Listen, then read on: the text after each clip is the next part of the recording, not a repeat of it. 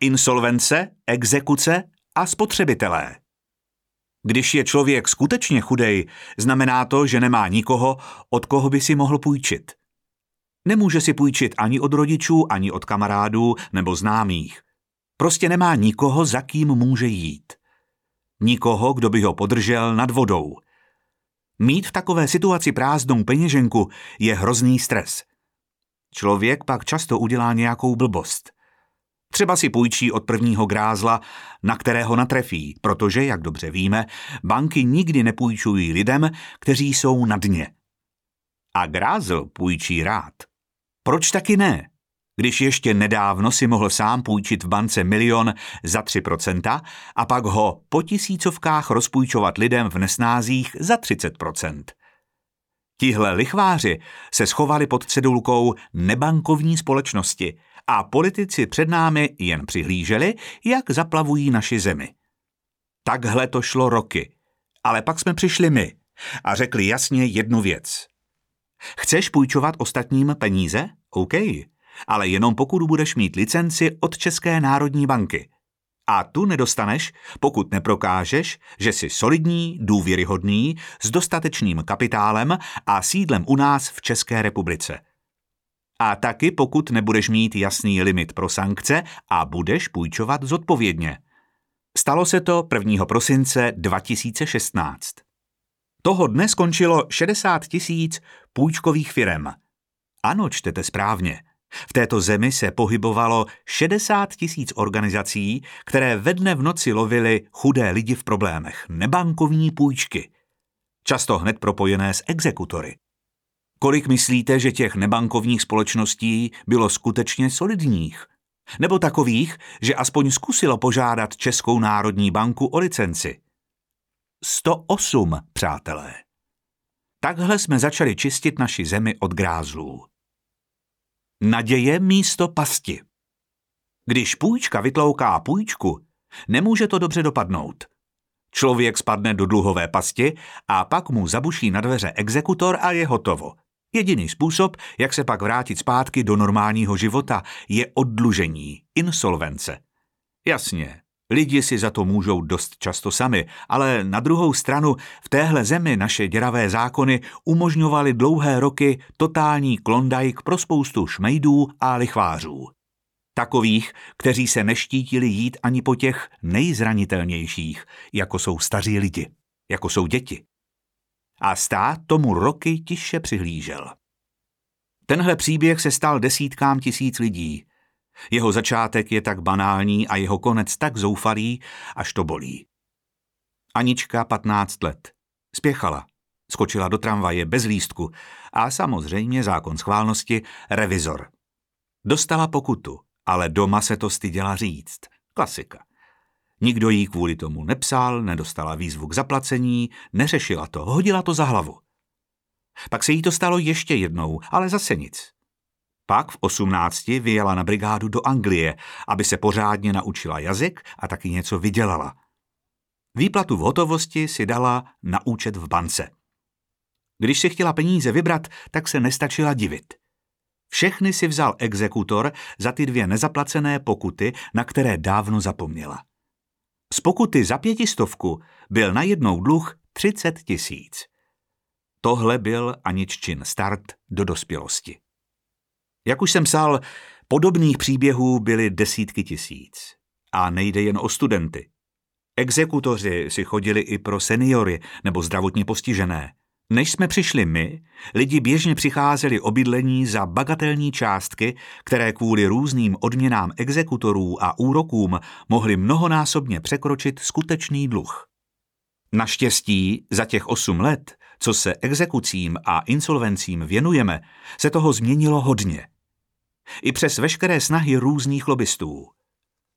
Do půjčování i vymáhání dluhů jsme vnesli lidskost – Snažili jsme se vždycky vyhnout totálním extrémům, postupovali jsme trpělivě a systematicky. Rozhodli jsme se, že chceme pomoct odpovědným a poctivým dlužníkům, ale taky nechceme poškozovat seriózní věřitele. Vždyť i vám může někdo dlužit a taky chcete mít svoje práva. Dělali jsme na tom čtyři roky s Patrikem Nacherem, kterého vám za chvíli představím. Ale teď zpátky k duhové pasti. Když do ní spadnete, musíte si vybrat ze dvou možností. Za prvé, osobní bankrot a oddlužení, tedy insolvence. Za druhé, nekonečná exekuce, která vás zatlačí do života v šedé zóně. V ní se daří mizerně dlužníkovi, ale neprospívá to ani věřiteli, ani státu. Dlužník musí pracovat na černo, aby nemusel splácet pohledávku, jenže kvůli tomu nemá žádnou právní ochranu, je zranitelný, dá se snadno vydírat. A na nějaký důchod může zapomenout. Věřitel ztratí jakoukoliv šanci vidět alespoň část svých peněz. No a prohrává i stát, kterému lidi v šedé zóně neplatí žádné odvody. Zpátky do života.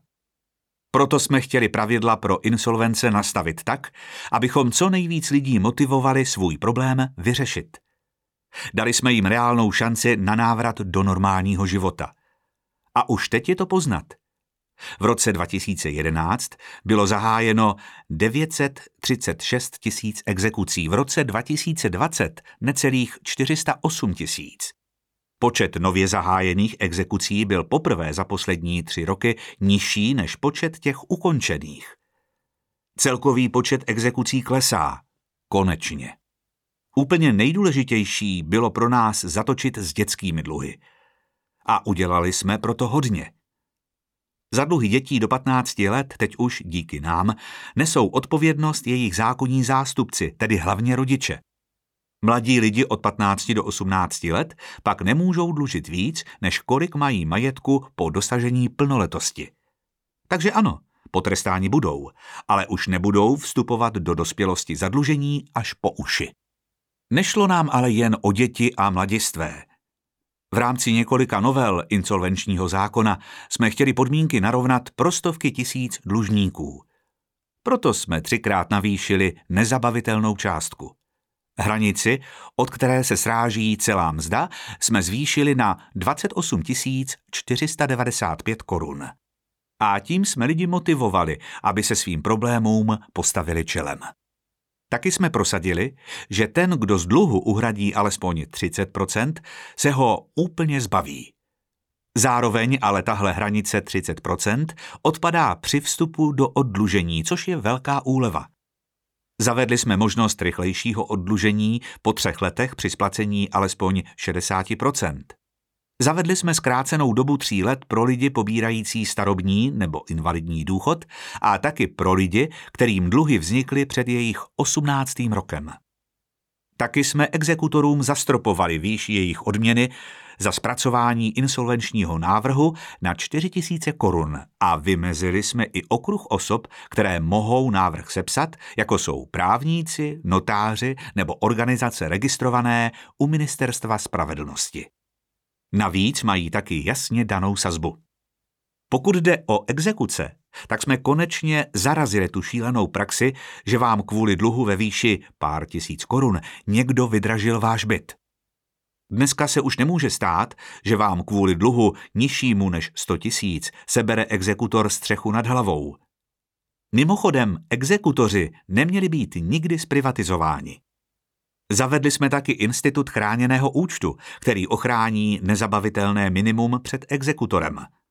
Prosadili jsme vyšší ochranu manžela či manželky dlužníka a rozšířili výčet věcí, které jsou vyloučeny z exekuce. A vyřešili jsme také vícečetné exekuce vůči stejnému dlužníkovi u jednoho exekutora. Exekutorům se v takovém případě sníží proplácené náklady. A k tomu jsme snížili odměny za prováděné exekuce. Prostě nám šlo o spravedlnost, to znamená i přiměřenost. Jedeme. Letos na jaře jsme přišli s dalšími zlepšeními. Navrhli jsme zrušení marných exekucí, to znamená ujistin do výše 1500 korun, jako jsou dluhy u mobilních operátorů, jízdy na černo, kde se po tři roky nic nevymohlo. Teď věřitel dostane 30% jistiny, tedy maximálně 450 korun, a exekutor svou odměnu. A konec. Polečtili jsme i mobiliární exekuce, abychom ochránili zvlášť zranitelné lidi, hlavně seniory nebo lidi se zdravotním postižením, kde se dá předpokládat, že nemají věci, které by šlo speněžit. Doteď exekutoři psychicky týrali lidi oblepováním jejich věcí, i když každý věděl, že za rychlovarnou konvici dostane maximálně pár stovek. Navrhli jsme taky, aby se hovory mezi exekutorským úřadem a dlužníkem nahrávaly. Ať se hraje s otevřenými kartami. A podíleli jsme se na schválení návrhu, aby ke svému exekučnímu spisu měli dlužníci přístup online. Díky novele zákona o spotřebitelském úvěru jsme zrušili nelidské rozhodčí doložky, kterými si někteří exekutoři přihrávali malé domů. A protože těchto případů byla spousta, tak jsme soudům dali vědět, aby identifikovali a automaticky zastavovali exekuce vedené podle neplatných rozhodčích doložek. Ministerstvo spravedlnosti jich našlo přes 130 tisíc. Těch 60 tisíc pochybných společností, o kterých jsem psal na začátku, stavělo svůj biznis právě na rozhodčích doložkách. My jsme nařídili jejich absolutní zákaz. Takže skončily i ty firmy. Chráníme všechny spotřebitele. Tahle kapitola nemůže být jen o těch, co využívají půjčky. Od začátku bojujeme za všechny spotřebitele. A udělali jsme toho dost. Nastřílím vám to jen v heslech. Novela zákona o ochraně spotřebitelů zavedla mimosoudní řešení spotřebitelských sporů v oblasti finančních služeb, elektronických komunikací nebo v energetice. Přijali jsme normu zabraňující časopisovým šmejdům, jak jim říkáme, tahat peníze od zákazníků za smyšlené léčivé přípravky a také novelu zákona o elektronických komunikacích, díky které se zrušily pokuty za předčasné ukončení smluv a výrazně se zjednodušil a zrychlil přechod k jinému mobilnímu operátorovi. To, co předtím trvalo měsíc, se zkrátilo na dva dny. Žádné otázky, žádné penále. Nevyhovuje vám operátor nebo vás něčím naštval? Za dva dny jste u jiného a nic neřešíte. A tady musím už fakt zmínit Patrika Nachera. Asi ho znáte. Patrik je velice výrazný a často jde proti všem. Myslím, že byste ho měli sledovat na sítích, hlavně na Twitteru. Sice vám někdy bude stoupat tlak, ale vyplatí se. On je fakt originál, jediný svého druhu. A nebojí se. Hned uvidíte. Nikdo z poslanců neudělal pro lidi v exekucích víc než Patrik. Patrik Nacher Patrikovi se ve sněmovně podařilo obhájit a prosadit několik důležitých změn pro lidi. Věnuje se hlavně ochraně spotřebitelů. Byl u zvýšení renty po pracovním úrazu, byl u ukončení časopisových šmejdů, byl u novely zákona o elektronických komunikacích. Díky němu prošlo postavení spotřebitele vůči směnárnám, které zavedlo možnost storna směny, taky posílení klientů vůči realitním makléřům. I díky němu prošlo snažší odstranění vraků, které hyzdí ulice hlavně ve velkých městech. Teď právě řeší energošmejdy v rámci novely energetického zákona. A dlouhodobě se věnuje naprosto zásadním oblastem pro celou naši společnost, které jsou vzájemně provázané a které jsem vám popsal před chvilkou. Exekuce a insolvence. Právě tady předložil Patrik klíčové pozměňovací návrhy, o kterých jsem vám říkal. V oblasti ochrany spotřebitele dělá na naší prioritě novém institutu hromadných žalob, který u nás zoufale chybí a který jsme bohužel nestihli přijmout v tomto období. Nebo na výrazném posílení kompetencí a rozšíření tematických okruhů pro mimosoudní orgány, na které se obracejí spotřebitelé se svými podněty – Takovými orgány jsou finanční arbitr, energetický regulační úřad a Český telekomunikační úřad. S vámi. A ještě jedno setkání do téhle knížky. Letos 4. března zemřel otec František Lízna, signatář Charty 77, kaplan ve vězení na Mírově, sám zavřený na Borech. Dlouhá léta se staral o lidi bezdomova a o Romy. Člověk s neuvěřitelným životním příběhem. I když jsme byli každý z jiného prostředí, vždycky jsme si měli co říct a jeho inspirujících pohledů si budu na dosmrti vážit. A na jeho velkorysost, laskavost a skvělý humor nikdy nezapomenu. Byl jsem šťastný, že jsem ho mohl navštívit. Jeho a jeho dlouholetou pomocnici Josefku. Poděkoval jsem jí za všechno, co pro Františka celý život dělala – pak mě otec František vzal jemně za rameno a všem oznámil, že spolu odcházíme do jeho pokoje. Z našeho osobního setkání za zavřenými dveřmi jsem měl pocit, že se známe hodně dlouho. Možná to bylo i tím, že se za mě už několik let modlí. Pomazal mě olejem svatého Charbela z Libanonu. Ukázal mi rozměr života, který jsem tak dobře neznal a nepoznal – jeho velkorysost, laskavost a hlavně úžasný humor mi byl velmi blízký. Podepsal mi knihu i s věnováním. Na otázky, které jsem mu sdělil a které mě znepokojují, mi slíbil odpověď příště. Jenže jsme to nestihli. Otče Františku, děkuju. Budu na vás vzpomínat.